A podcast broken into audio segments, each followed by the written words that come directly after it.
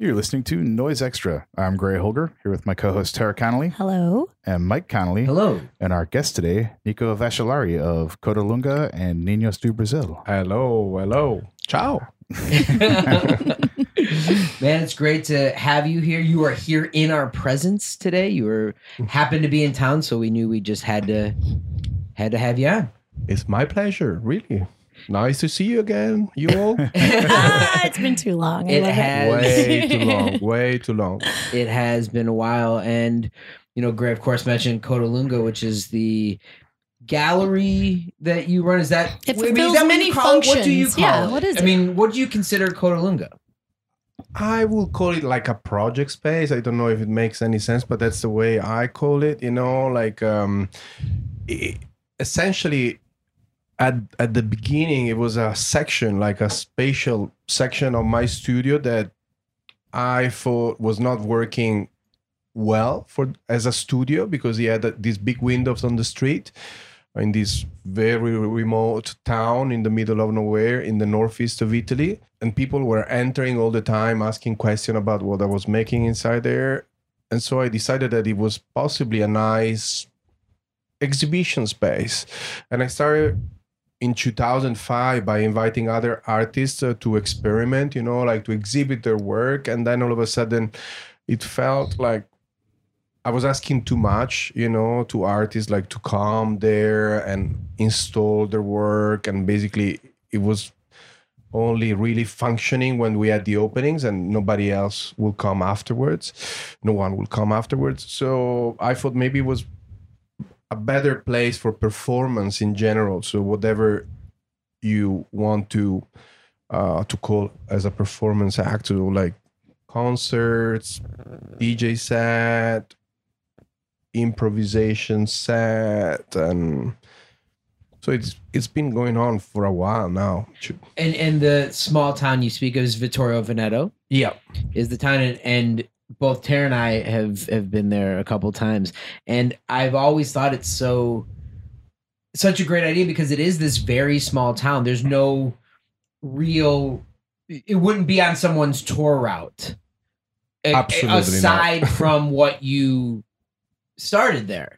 So you really built this you've built an entire thing out of from nothing in this very small town Yeah, I have to say, in a way, I'm quite surprised of what me and the other people that helped me along the years, you know, to run this place managed to achieve. Because, you know, like for the first gigs or events, there were maybe like six to 20 people attending, you know, and still we had a great time, but it was just, you know, not different than uh, having a drink, you know, at the local bar.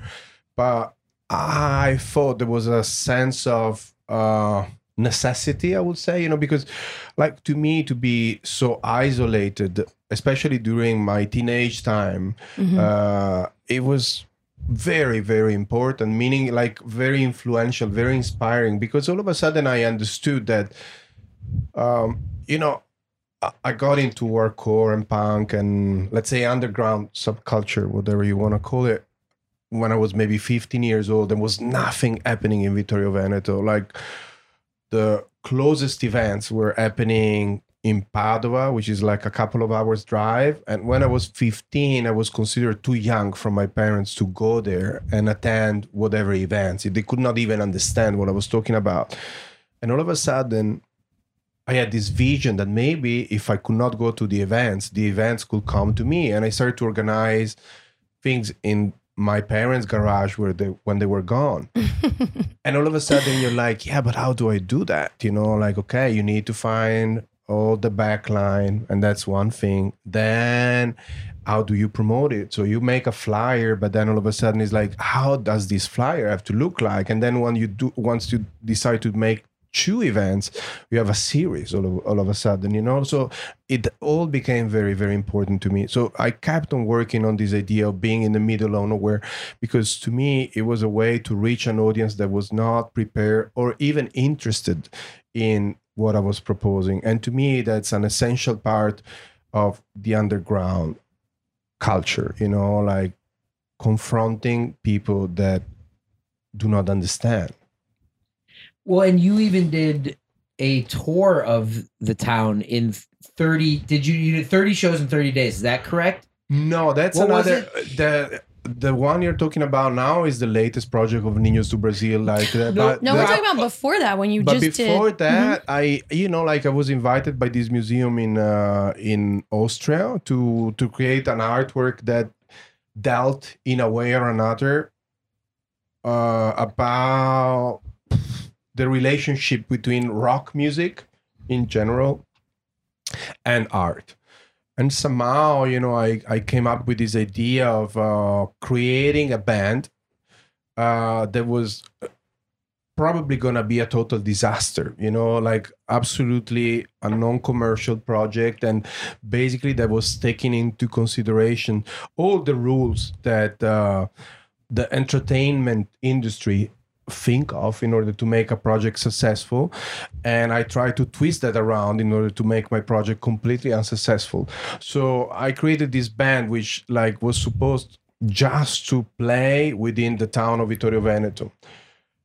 And of course there were two venues at the time where you could play music one being codalunga and another one being a a small club you know and uh, i decided i wanted to make a tour maybe of a couple of weeks asking whoever was running a little business or a business in town to see if they were willing to host this this concert. So we ended up playing in bars like a pizzeria a laundry place and it was insane because you know like we started at Codalunga with 50 60 people from the town attending the gig and we ended up in a little restaurant like an osteria like with more than 500 people you know. Meanwhile we had the mayor calling you know me and was and he called me and he said nico today we spoke about you at the tunnel.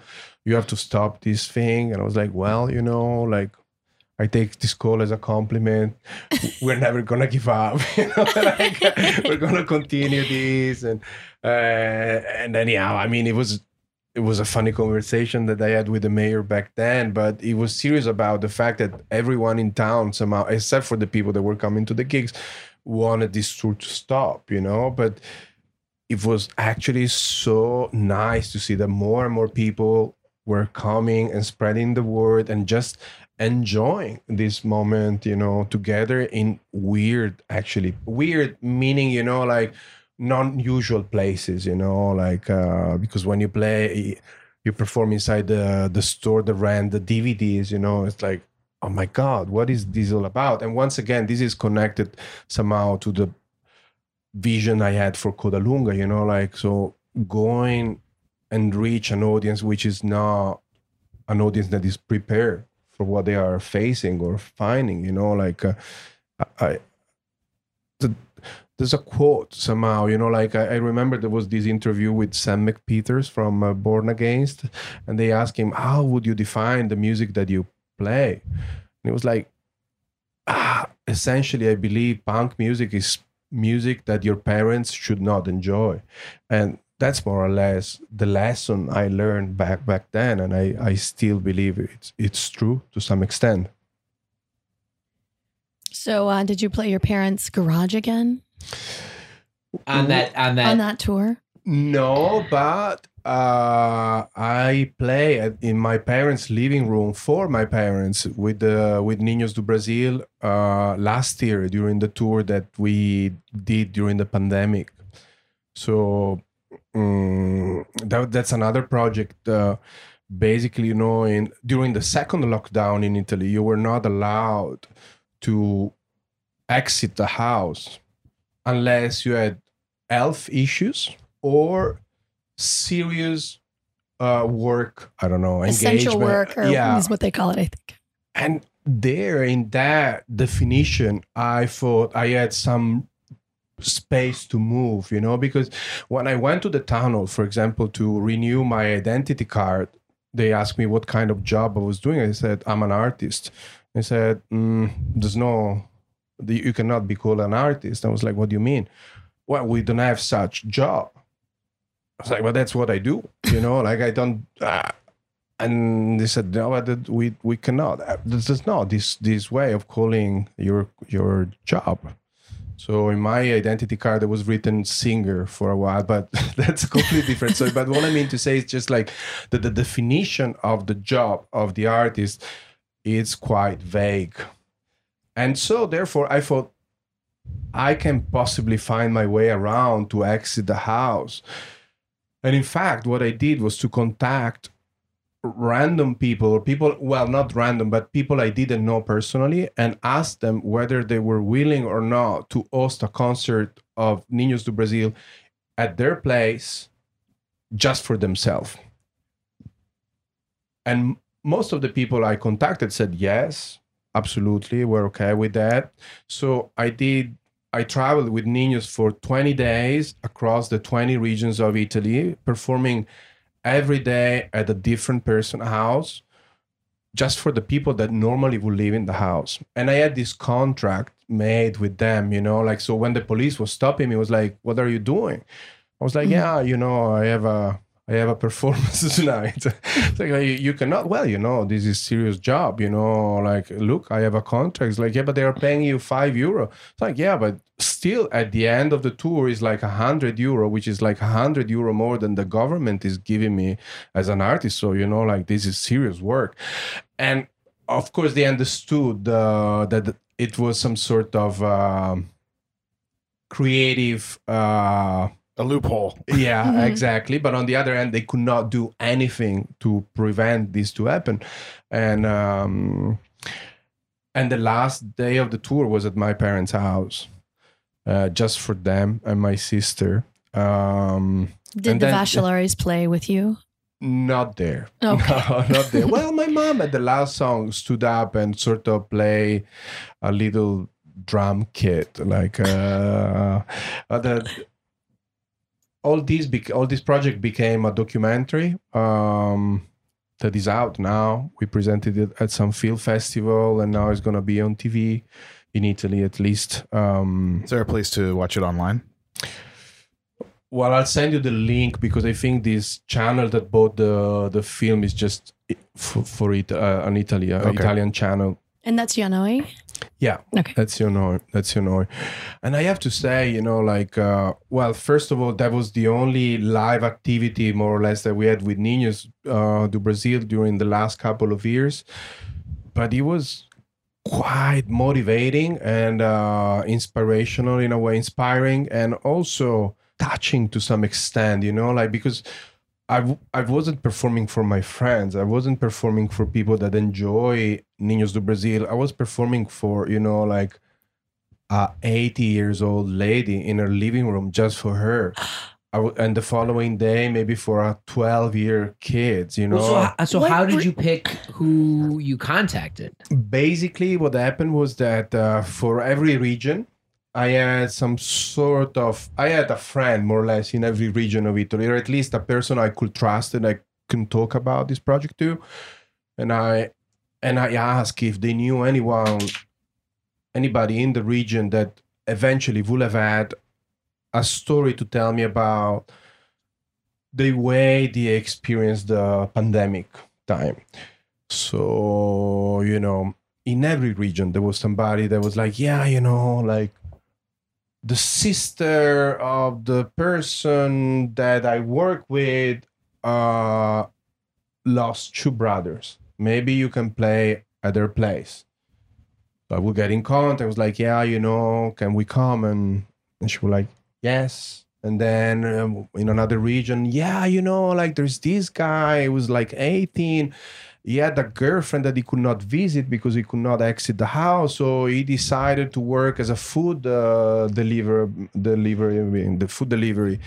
And basically it was just you know like putting the bag uh, the backpack on his on his back and then go to his girlfriend you know like so there were a lot of like the the idea behind the project was um there were multiple ideas but one was definitely the idea of collecting true story through different people you know uh, of different ages, uh, different different social extractions, uh, and to understand through their point of view what this this year at the time was just one year of pandemic uh, was, you know, what what it meant to them, and basically it was a collective story. And then another idea was that, you know, like the museum were closed, the cinemas were closed, the theater were closed, and the club were closed. So to me, the only way to keep something going on culturally was if I would manage to transform the house of someone into a cultural place. And therefore, I just asked these people to transform their living room, their bedroom, into, you know, a, a, a stage. Basically, that that that was the whole. That, that's what the whole project was about. And did you ever have problems with police or? The police, you know, was stopping us. I wouldn't say on a daily basis, but more or less. And uh, but again, you know, we had this contract, and there was nothing they could do. Uh, we had the police coming a couple of times because you know the neighbor complained about Oh, yeah, the the, noise, you know, about the sound. But they were also, I have to say, very tolerant. You know, like I think somehow they understood. I wouldn't go as far as saying, you know, they understood the nature of the project, but I think they sort of understood the attitude and they understood that the attitude was a positive one. It's It was- kind-hearted mischief. Exactly. You know, it was not like, hey, fuck you, you know, Yeah. we're here, we do what the fuck we want, you mm-hmm. know, like sometimes, you know, we all have done in the past, you know, like this was more like, hey, we need to react to the situation in a sort of creative and positive way, you know, and uh, and that's I think what they realized that, you know, like I wasn't again in fact when they when the police came after the show it was always at the house of some very old person you know? So the, the scene was completely surreal you know because they would find niños du brasil in full makeup you know? This old lady confetti on the floor the pa you know in the living room. And you're like what is going on? You know? Like and they could tell from the documents that we were not related to this old lady. So it's like, how did these dudes in makeup arrive and perform for this lady? And why the hell did the lady allow this to happen? What is it? So somehow it was hilarious enough for them to let go, I think. Mhm. Yeah, they could smell the absurdity of it. For so, sure. how did you feel about performing to the the limited audiences? You know, to, to me, it felt somehow like I was just reinvigorating, you know, like um the this very basic thing that we all understood and also I guess enjoy of the underground, you know, like it mm-hmm. doesn't matter for how many people you play. It just matters that we're there. And that's the na- where the name of the project come from, you know. You know it basically means I us, you know, and Io noi all together, I us all together. To me, it was a way to define, to call the space, which is not a f- just a physical space, but also like an emotional and a mental space that that you create together with the people that you perform for. So when when you perform, it doesn't matter for how many people you're performing. It just matters that there is at least one person there. And then all of a sudden, the situation is collectively created, is a collaboration in a way.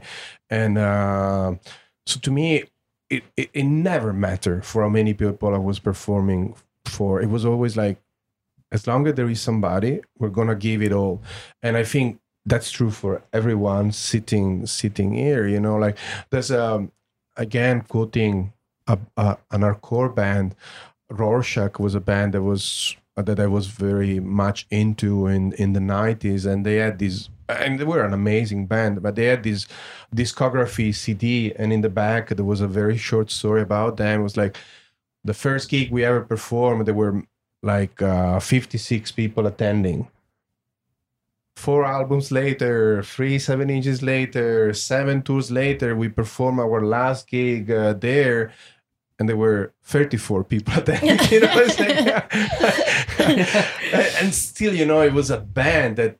I mean, it's still a band that had a huge impact on the, on the underground scene worldwide, and uh, it was a band that I still listen to because the music was fantastic. Uh, but the, I guess truly it does not matter how many people attend the gig. You are gonna always gonna give the best. And to me, this is the essential one of the essential aspects of the underground. Yeah, it's hard to forget the gigs where you're playing to two or three people, maybe one person, or just the other band. I think Yeah. those are the most memorable sometimes. Yeah, absolutely. I mean, it it felt like sometimes again, and I don't want to sound too pathetic to to to underline this, but somehow this project was very touching because you know, like it, I knew it took an effort for, let's say, an 86 old lady to host this kind of thing, especially during pandemic, you know, because I'm still very hesitant sometimes now to meet people and like, hey, you have the mask. Uh, well, you know, I don't, you, you are a little hesitant always. Mhm. Just imagine, you know, like these two random people coming in. And we didn't have much time because we were uh, traveling every day to a different location. So we had always to be quick. You know, we will enter your room, be like, hey, there's not enough space for the PA and there's not enough space for the drum kit. May we remove everything that is in the living room and we put it in the kitchen? It's like, all right. Then you know that you do the sound check, and the sound check is extremely loud Mhm. because we have a problem. We have an issue with Niños du Brasil, which is like the drum kits are so loud that the PA has to overcome that loudness. So it Mhm. has to be extremely loud. And on top of that, right before the gig, we even have to put makeup on and have these wigs, you know, and and and the music is insane and we don't say a word. You don't understand the lyrics. We are not super quiet once we're on stage. So I knew there was an effort, you know, like that it was a an effort that we were doing collectively, but collectively it meant niños and a old lady, you know, like uh, so it was sometimes very very emotional it was a difficult tour. It was a difficult tour. It's something i will never forget. And we also had a lot of troubles you know because nicola the other guy in niños tested positive the day we left. It was positive to covid. Oh. we discovered on the same day and i was like i cannot cancel the tour now. I cannot cancel it you know like first of all because it was a lot of work to put these things mm-hmm. together. And then you know like i felt how can i say i'm trying to do something you know positive during a negative time and then just fail miserably you know because this thing that i'm fighting against also touched me you know? Like so i was like nicola i'm gonna leave alone. And so i did the first two gigs alone and it was insane. It was super difficult you know? Yeah. And then after two gigs, I called Nicola. I said, "Hey, Nicola, I, I need to to find somebody else. You know, I need to to have some somebody else taking your your role because I have to to focus too much on the drumming. You know, I cannot move. It's the show don't the, the shows simply don't work. Niños is a duo, and and so I found a person that I never met before that was willing to travel with me. So she traveled with me and we did a few gigs. Then we arrived in Rome. And in Rome I had an accident because somebody like the the the guy that was hosting us explode one of those confetti right inside my eye Oh my God. and I had to go to the hospital, and I was about to miss my, to lose my eye, and then you know, like the following day, without seeing completely, like I, I could not see a thing from that eye. Um, I started to drive with the other guys, you know, and the doctor called and was like, Nico, I'm just calling to check that you're still home, right? I'm like, no, I'm in the car. Nico, I don't think you understand the situation. You are very, very close to lose your sight from that eye. Like, I'm not kidding. You don't even have to stand up. You cannot sit down. If the pressure in your eye changes, your eye is gonna disappear. So basically, at that time, like we had to stop the car and I, I had to take a decision, you know. And I said, well, okay, guys, drive me back home. You continue the tour. Basically, I was saying you continue the Niños du Brasil tour without Niños du Brasil. So for two gigs, there was the sound engineer dressed as me, and we always filmed it from afar, pretending that it was me. But after two shows, my sister called me. Was like, Nico, what the fuck is going on? That guy is not you. I'm like, Like, I yeah, need yeah. to see this now. I was like, yeah, it's me. And she was like, Nico, that is not you. I can tell, you know, that that it- it's another guy. What's happening? So I told her, and then I understood, you know, I had to find a solution. So I went to the doctor. He said, well, this is sort of a miracle. Your eye is much better. It doesn't mean, you know, you can do crazy shit, but I would say you're allowed to join the tour and take it very easy. I joined the tour. I didn't take it easy, but anyhow, we continue. And afterwards, Nicolau was able to join us for the last week of the tour because the tour lasted for almost three weeks. And there, you know, we decided to end the tour as a trio because somehow I felt, you know, this is a this is a project about including people, you know. Mhm. So it's again, io, noi, I, and us, you know. So I liked the idea that the band was getting bigger somehow. So it was a very complicated tour. Never again. Oh my god, how do you feel about the confetti cannons now in small spaces? Oh, well, I always liked them. we do too. Uh, I, I Uh, like. I, I like those confettis, you know. Like well, it's such a part of the band. Where did you Where did you guys sleep? We were sleeping always at small hotels that that, That were open. Yeah, they were Mhm. open, you know, because for for work you were allowed to travel again. So, but I mean, on the boat, for example, to Sardinia, normally you will have like no matter when during the year, like it just only get worse during summertime, but at least you have to be in line in your car for two hours. There, it was just Niños du Brasil and a truck. Nobody else. like the the highways, if we were encountering like three cars during the travel, it was a lot. Like shops were closed. If it was not easy to travel this way. I mean, of course, it was easier for certain aspects, but it was painful to witness, you know, like town being, you know, completely empty out, like all the shops closed, uh, understanding that sound we're not gonna be open again, ever again, you know, like difficult time, difficult, difficult time. You would also do something else during this time, and that being a 24 hour performance. Yeah, Was that before or after the tour? this was before. It was like during. This was done the last day of the very first lockdown. The 24 hour performance? Yeah, And Yeah. you, this was streamed online. We would check in. we, uh, We just wa- kept it we- rolling. We, we most kept of it the rolling, day. then we'd check Yeah. in just to see like, is it still going? And look over, you know, three in the morning in our time, whatever that means for you. Yep, still going, still going.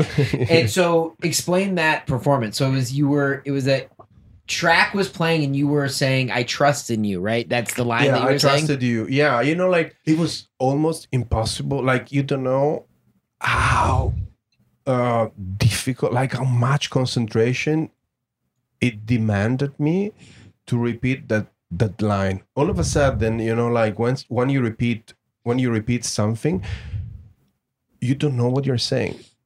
Like I really had to focus on saying the sentence well you know like so that it was understandable but i i know i failed you know because at one point it's just like i trust i trust I, tr- I really had to focus hard on that aspect and on top of that yeah the body was Well, also because I don't think Yeah. you ever saw. Did you take any breaks? no no no no no i had a, i had a bottle of water and that's all And and and I, and when we started watching, I was wondering. It, it took it was maybe about a half hour of watching it that we realized oh no it's gonna be the same thing for 24 hours i thought maybe it would switch up And you weren't just saying it. You were you were dancing, you were walking, you were doing so many different things. yeah you know like the idea basically came up um in front of the mirror you know like in the morning i woke up after i think it was two months of lockdown, lockdown you know and somehow don't ask me why because it doesn't make much sense. To me it was a relief you say? You know like i, I find some sort of uh, relief in thinking that the lockdown could have potentially lasted forever meaning that i knew it was not going to last forever but i found it very depressive and very hard on on my mental health to think hey, this is gonna finish. This is gonna finish because I didn't know when it was gonna end, and I just wanted it to end. But you know, like to say it was gonna be endless somehow gave me more hope that if if I was saying it's gonna end one day, but I don't know when. Mhm. I don't know if it makes sense, but so one day I was in front of the mirror and I found myself as many other days, you know, like singing and listening to music and somehow dancing or anyhow moving to the music, you know. I was like, this is joy. This is actually joy. This is actually happiness, you know, like to be able to to dance and to to be able to to listen to music, you know. And I was like, would be nice to be able to dance, you know, for 24 hours maybe for friends and and people, you know, and somehow that idea stuck in my head. And as it normally it happens when I think there's something interesting in a vision that you have, you know, like it, a lot of time you think about something and then it goes away. If it stays, it means that there is room for investigation. And uh, and then I came up with this idea of uh, basically, you know, like um, Andy Kaufman went on TV uh, once dressed almost as, as Elvis. Anyhow, the the reference was definitely Elvis, and he sang "I trusted you, I trusted you" for couple of minutes, and for the audience, for the TV audience, that was like endless, you know. And I like, I like that. And I I thought, yeah, maybe that's what I should do, you know, because I did it before this quoting uh, Andy Kaufman. I did it in another performance, and then I was like, yeah, maybe I can I can have this run for 24 hours, and um, yeah, that's how it all came. and there were definitely points where you you were did you feel that you were sort of not losing it but sort of in this really strange mental space that you didn't necessarily expect to be in Like in the strange meditative quality of Totally. repetition. Yeah. totally totally and i know that it, it has be, because of that space that you manage somehow to to arrive to you know like to find once you do something so long you know so that that I was able to to last you know because um yeah my, it was 24 hours is a long time actually. It's a very long time.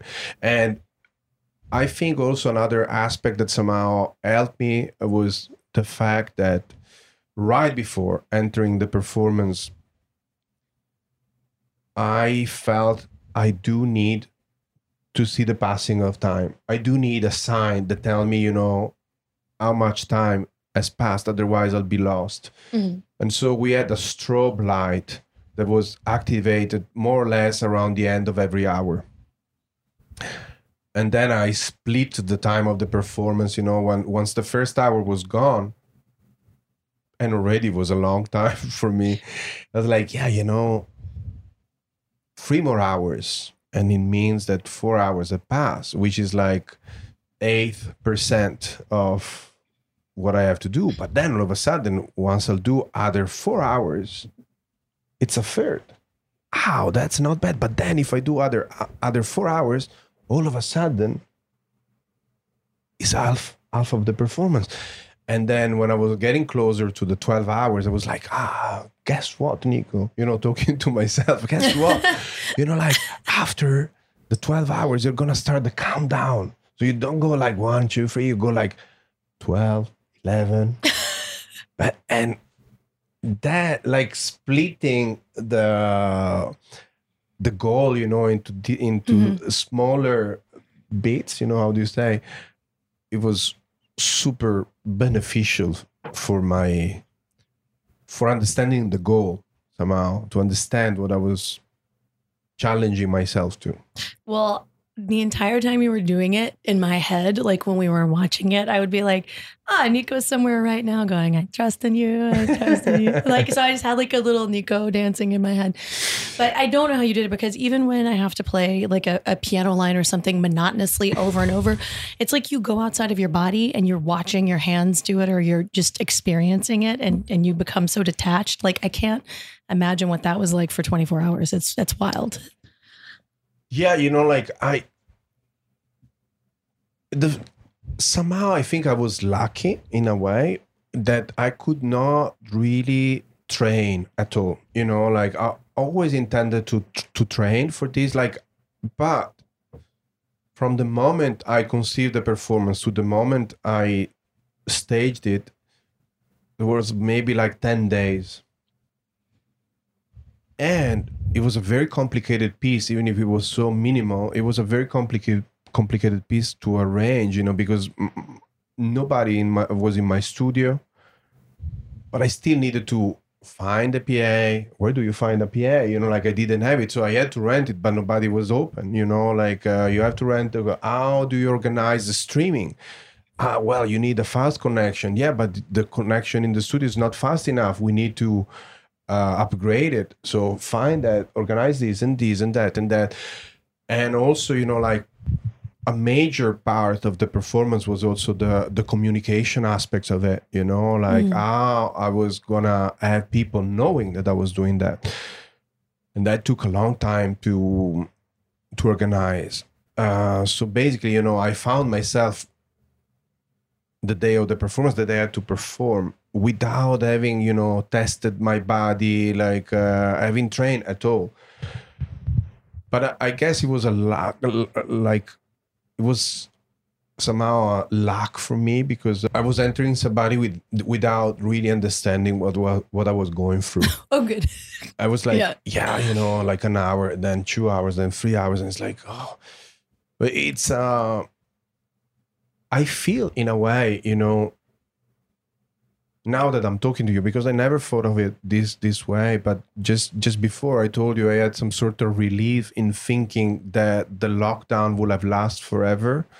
And even in this performance somehow there was some sort of of relief in this idea that that was going on and going on and going on and going on and going on and going on. I don't know like somehow I think this this performance has something to do with the way I confronted this whole experience of the of the pandemic, of the lockdown, of isolation, and um, anyhow, whenever I do something that is so long durational, you know, even the tour of Niños, for example, mm-hmm. you can say, you know, like it's three weeks of a project, it's quite a long time. I always take it as it's luxury in a way, meaning that I feel that I'm the owner of my time. I feel like I'm somewhere doing something because I was the one that intended to do it that to do that, you know, which is not something like which is the reason why at some point along my life I said to myself, I'm an artist, you know, I want to be the creator of my time, of my life. And and to me that's a big difference between somebody that was that worked for somebody else or uh, somebody that, that, just have to invent himself or herself uh, day after day well yeah you're great at making things ha- like if you have an idea you're not just holding that idea like you actually make it happen in a way i, I, I feel that's yeah what what well, is all art, about yeah. what, what, is, what is all about you yeah. know and uh, and somehow and I, I don't think I'm forcing this idea, but I think it has something to do with the fact that in in my experience, you know, like I came from the middle of nowhere. So in order to make things, I had to be the one making them. There was nobody else organizing gigs in Vittorio Veneto, but I wanted to go to the gigs. Uh, there was nobody else distributing those records. So I felt, you know, like people need to have access to these records. So I was the one creating a little distribution. And it's all about that. It's all about, you know, believing that you have to be the one, you know, like making things. Otherwise, you know, that will never happen. Maybe. Where, Maybe. where do you see the, I guess, divide or crossover in being an artist and being a musician? Because you do you do both, right? You're talking about your studio, and that's a your- art practice predominantly, right? Or at least was when when you Mhm. started. So how did those how did those overlap? How are they different? And how did they kind of merge into one thing where you know you're an artist? Yeah. Well, you know, like the one thing that I always grew up knowing somehow or believing is the fact that, that what I was making was not just music. Meaning, you know, like that to me, that thing that I associate with music is some sort of social activism. That's one thing, you know, that that was always like often written in our core for example record our core is just not music and it truly meant something to me and therefore i never felt as a musician i never felt i was a musician also you know like i'm terrible at playing any sort of instruments you know like i have ideas that that i give to myself but you know like i'm a terrible drummer i don't know how to hold a bass uh I'm not a good singer, but I was always engaging myself in bands because I always had fun. Uh, and and and again, it was a way for me to express ideas. And at one point, you know, like um, when I started to question what I wanted to do uh, later on in life, I was on tour with my my previous band. This band, these are core band called With Love, and um, I started to develop this interest in visual art. I remember, you know, like the rest of the band was maybe spending the day off, uh, going to skate parks and or music store, which is always which is what I was doing too. But all of a sudden, I was like, yeah, you know, there's a great contemporary art museum there. I'm gonna go. And I join you later, and I will Mhm. have my little diary, you know, where I will take this note and be like, "Hey, this guy is nice, uh, Bruce Nauman uh, hey, this other guy, Paul McCarthy. Oh, wow, good. Vienna Actionism. You know, like I had all these notes, and all of a sudden, I started to see. I start like the the two things started to mix in my head. You know, like I was going to the museum. I was like, yeah, this is great. But to some extent, it's also boring in a way. Meaning, you know, like that I was feeling the lack of certain aspects that were so ex- that were so exciting to me in music meaning that for example you know like you will go to you you never have somebody in a museum that just grab you you know uh by the shirt and scream in your face you know and i was like that's something that i always wanted from a music concert you know somebody jumping on my head you know the stage diving the dancing the physical the the fearness like uh, the the there was something in there that I always loved, and I was not finding in the museum. On the other hand, I was going to the to the concert, and all of a sudden, I felt frustrated because I was like, "Yeah, but how good it will be now to be able to tell the promoter that I want to move the whole stage in front of the main door, so that when I perform, the people have to climb on the stage in order to arrive to the other part. And maybe you know, I want the light to be off, you know, and maybe I want." I don't know, you know, whatever and I felt maybe this is what I'm gonna do. Maybe this is what I'm what I'm all about, you know. And so all of a sudden, it all became about art because I never call myself a musician. I don't know. I made the story quite long, but that's that's the only way I think I have to to answer your question. You know, like, um, and even Niños, to in a way of course it's a band of course it's a music project and i have to admit among all the things that i've done musically possibly is the project that i'm the happiest about i think it's quite a singular project. It's it's difficult i think to to define what Niños is all about no? It's uh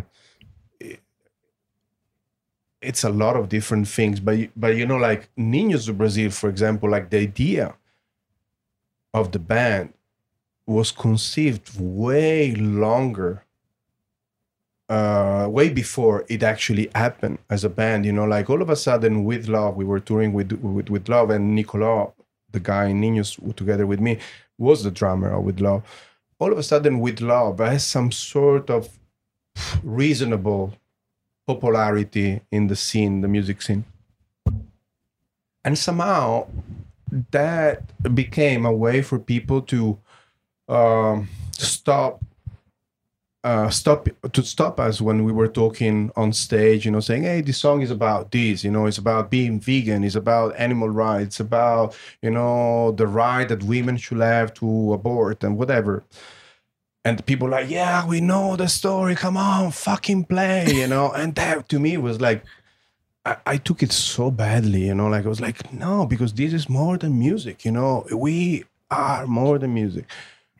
And now it's something that I look at and I find I wouldn't say pathetic, but you know, like I, I, I think it's it was pretty clear anyhow that we were something more, and we didn't have to to to to tell to to say it all the time, you know. But anyhow, back then it felt like I need to find a solution for this, and and I said that I was frustrated to the rest of the band, and they said, "What do you think we can do about it?" I was like, "What if we do a band, you know, like a fake band?"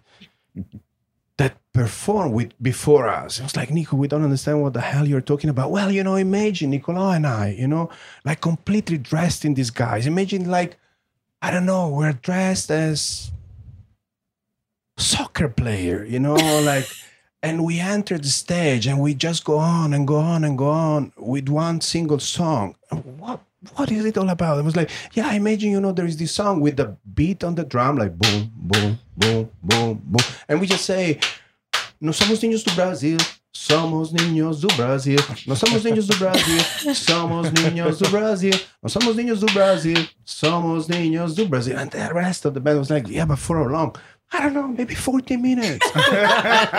40 minutes, just long enough for people to be annoyed and leave the room and then all of a sudden we play with with love and just the people that really care about the band they're gonna be there and the rest just leave.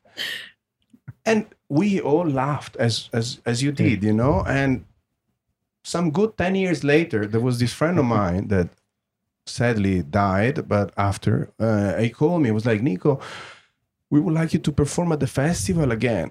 Do you have any sort of pleasant sounding project. Because last year what you played was great but you know like it was annihilating. It was like devastating. It was like so negative sounding. And i was like yeah but that's the way i'm i'm able to deliver something musically.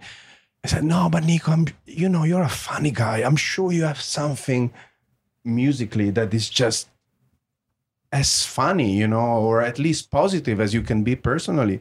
Like no there's nothing you know i'm i'm terrible you know like and then all of a sudden i was like yeah but there is niños du brasil idea that it was always there. I was like let me call a friend and see if he's up to do something. So i called nicola i was like nicola you remember niños du brasil i say oh yeah i do remember. What about it? Shall we do it? It's like seriously? Yeah you know like we play it and and that's how we did it. Like we start by performing no somos niños do brasil somos for like an hour or so. And we liked it. We thought wow this is actually interesting because as you were saying tara before about the the i trusted you i trusted you Mhm. i trusted you i trust somehow you know like for the first three minutes four minutes people were just like yeah it's gonna become something else. And then all of a sudden you're like well, maybe that's it. And then all of a sudden, the next question is like, yeah, but for how long? You know? And while you're wondering for how long, you're already conquered, meaning, you know, like that, that, that thing is in your head and you keep in, and then you're part of it, and then you let Mhm. go, and you all become part of this. uh, Na na na na na na na na na na na na na and sometimes even for days, you know, there were people like, Nico, hey, fuck you, you know, like I'm just singing Nós Somos Niños do Brasil since three days. I was like, yeah, me too. well, one of the the, the repetition you speak about, and like even the concept of kind of the first song, reminds me of of like Liaisons Dangereuses, Mhm. uh, Niños del Parque, and of course like DAF. What were the what were the kind of uh, inspirations for the band aside from kind of something to open and and weed out who doesn't need to be there? like when we started there was no inspiration like we just took the idea as it came out and then all of a sudden you know like we started to question ourselves you know it was like yeah you know like we made a joke about niños du brasil but it didn't mean anything you know also it's wrong in portuguese you know like a- and we were like should we call ourselves niños do brazil which would be the right way. I was like no you know because if you type if you google niños do brazil then you will find niños do brazil but if you find you google niños do brazil it's completely wrong and therefore we are unique. And then you know like we we started investigating this whole idea of this stereotype that people project onto brazilian culture in this way. But it doesn't have to be so specific. It's uh, Niños du Brasil in a way became uh, uh, like the first step for Niños du Brasil was investigating those stereotypes and sort of twisting them around and make fun of creating stereotypes about a culture or another. And then you know like uh, for me it was a way again to underline this this whole necessity that i always felt of destroying or at least thinner that distance that there is between the performer and the audience you know? So it, niños du brasil was always a collective effort you know? Like we don't communicate we have a, a, a language that is just our own language. The only thing that we always say during the concert is like hey Niños du Brasil is us. When we say us, it means each and every one of us in the room. We make this thing collectively. We react because you react, and and it's a loop, you know, that goes on. But there's a lot of of of concepts somehow behind Niños du Brasil. Even this idea of the invented language, you know, came from a twisted uh, understanding of of one simple thing you know like when you listen to pop music as a non speaking not, not an english speaking person you're often exposed to pop music through the radio you know which is like uh, english song you know? And you don't understand a word you know it's just sounds which is interesting you know because you like the way it sounds but you don't understand the words. And sometimes you know like you invest your time trying to translate the lyrics and most of the time they they are even worse than when you were not understanding you know Right. because Yeah. they don't mean anything under my umbrella Ella, Ella. Like, what- what is all about you know like i mean and and then I thought, you know, like Niños du Brasil should be about this, you know, like it's a pop band in a way. In our in our perspective, Niños du Brasil was a pop band, and uh, we wanted the lyrics to sound somehow understandable without meaning anything. So the the words that compose the lyrics are words that you can repeat. Oh, we sing along. Yeah. Definitely. Mike and Oh, I. yeah. Hey, Yeah, yeah, Tupelo, yeah, yeah, yeah, yeah. Don't know what we're saying because I know. we're not. Yeah. Well, We have no don't know idea. either. do you know do you know this uh, Italian artist uh, Adriano Celentano? Yeah, of course. So that it's very much in that way, right? He, he made a song that was supposed to sound like English, and all the words are fake English. Where an English speaker hears it, it's like these aren't words, but to I love the song. a non-native speaker, it, it and probably I, sounds normal. I knew the song. I knew the song before, but I never knew that the reason why I made it was like I I understood later. You know, like I made the link later, and in fact, there was this dream for Niños du Brasil to be able to write a song together with Adriano Celentano because I thought this would be super popular in Italy, but also very twisted. Um, and I don't know if we will ever achieve that, but uh, it's it's something that we would love to do. That's awesome. That's amazing. And speaking of great Nino songs, we have an entire album of new great Nino songs coming out imminently. It's going to be once again on Hospital Productions entitled Anthropop. There's a story that can be told about the album, I feel, because the last album, the previous album of Niños du Brasil was called Vida Eterna. You were we're in the we're in the darkness. Oh, I and love the it. damp. yes. Well, vida eterna translate is life eternal. So you you know exactly Right. what Vampire what it bats ref- and trees. And the idea was that Ninho, like all every single album of Niños du Brasil is conceived as a travel, as a trip through the uh, song title, which are the only real words that we use. You can sort of picture the travel that we're uh, that we're we're doing. So Vida Eterna was a was a tr- trip where basically niños were attacked by nocturnal animals like nocturnal creatures meaning vampires you know and we were sort of going through the forest in order to uh, escape to, from them. And all of a sudden you know when we were thinking about the next album i was like you know at first we we wanted the travel to finish at the beach. Meaning yeah you know like after all this darkness we go back to where we came from and there is this joyful album coming out. Like yeah great great. Then we entered the the recording studio and the sound was was again very like it was continuing a little bit this darkness that that was before. And so i said to to to Nicola, maybe we're not out of the forest yet. Maybe you know, like we're even more confined. Maybe you know, we have to escape from the from the bats, and we enter a cave, and we lock ourselves in the cave, and we discover there an ancient approach to rhythm. And you know, like uh, fantasizing about this, I was like, yeah, maybe this is how the first rhythm started. You know, because maybe when our ancestors were living in the caves. The animals were entering and in order to scare them first they started to scream and then you know maybe they started to hammer rocks or you know tree branches on on the cave uh, walls and then all of a sudden you know as they were doing that all together they found out they could create rhythm and maybe they started to play music. Maybe that's how it all started.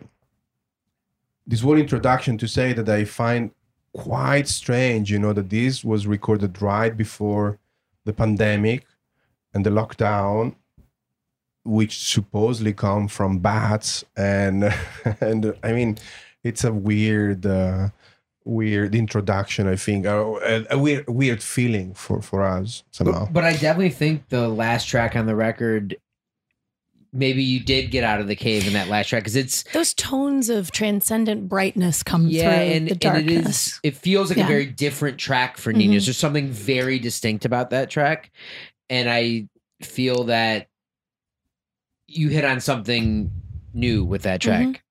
the la- that, that, that that's another secret about the way the Niños album are conceived. Not only each album is a trip, but the last track of the album always give you a hint or where we're going next.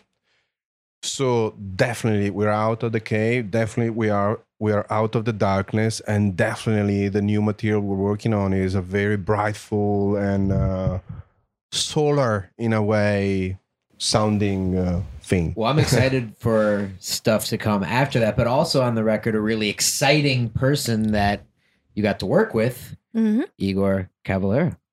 You know, even there we have a. a s- uh, I'm sorry that everything that I say takes forever. You know, like Well, the good thing is that you're on a podcast, and that's what people are Oh, yeah. listening for for is to hear your stories. So please, yeah, for real. real. funny thing is that you know like um of course you know like i was i always been a massive fan of sepultura you know and of the whole legacy of the cavalera brothers and all of a sudden you know like nicola and i are performing with niños du brasil in naples and there is a message reaching me and it's from the producer of niños du brasil which is called rocco rampino who's called rocco rampino and he's like hey nico you'll never guess with who I am right now.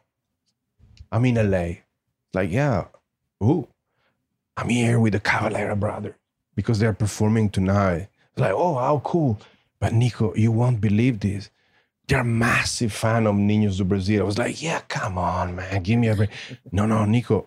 Not only they're a massive friend of Niños, but during this tour, they are performing each night one cover. It's just like they perform two covers. One one night, one another night, and and they and one night they play um Ace of Spade, you know, of uh, course. of Motorhead, and and the other night they play Niños du Brasil. I was like, yeah, come on, you know.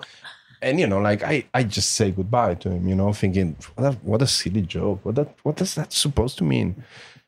And then later on, he sent me a a, a video of the Cavalera brother performing a track of Niños du Brasil, and I was like, you know, it must have taken him forever to edit the video so that it seems like that they like they, they're actually performing the track. And I was like, but there's no editing, there's no cut.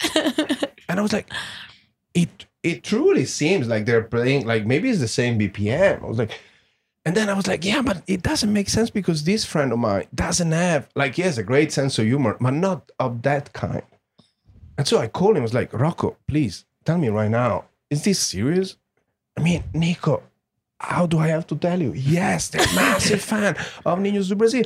And all of a sudden, Nicola is like, Nico, you know what?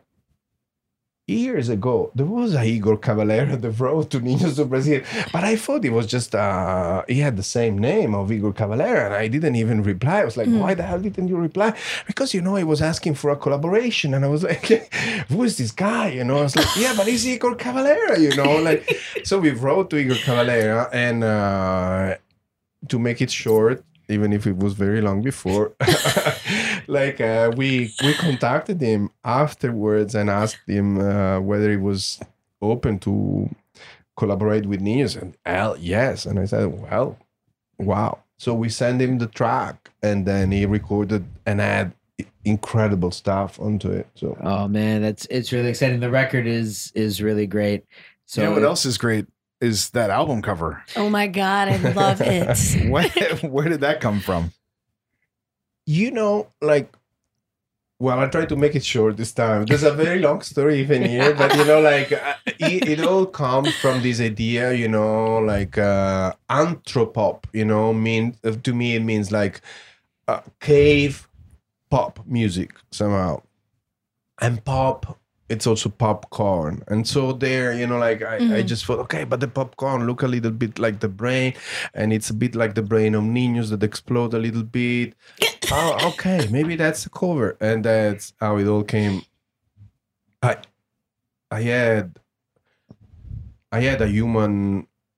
I still have a human skeleton uh, in a box in my studio, which is like uh, for medical purposes. Or That's how I bought it, and um, it was always there. And um, I always felt, well, maybe one day there will be something coming out of this, and the Niños album cover came. So, so great. Well, I was hoping to like take that story and then just you when you have to leave on your cell phone for like the next 10 hours, just like walking out the door and then flying back to Italy. And you're still telling this story. yeah, I, it could it could it could happen. We okay. well, everyone's going to get a chance to see it and listen to it here. Nico, unfortunately, I do think that you have to go. I think we've we know kept you have, yes. a little long. Unfortunately, obviously, we could just be hanging out for hours. Wait, biggest question before we go Oh, yeah, yeah. is that restaurant still open with the greatest yes, spaghetti, Spaghetti. dish of all time? La Cerva is there.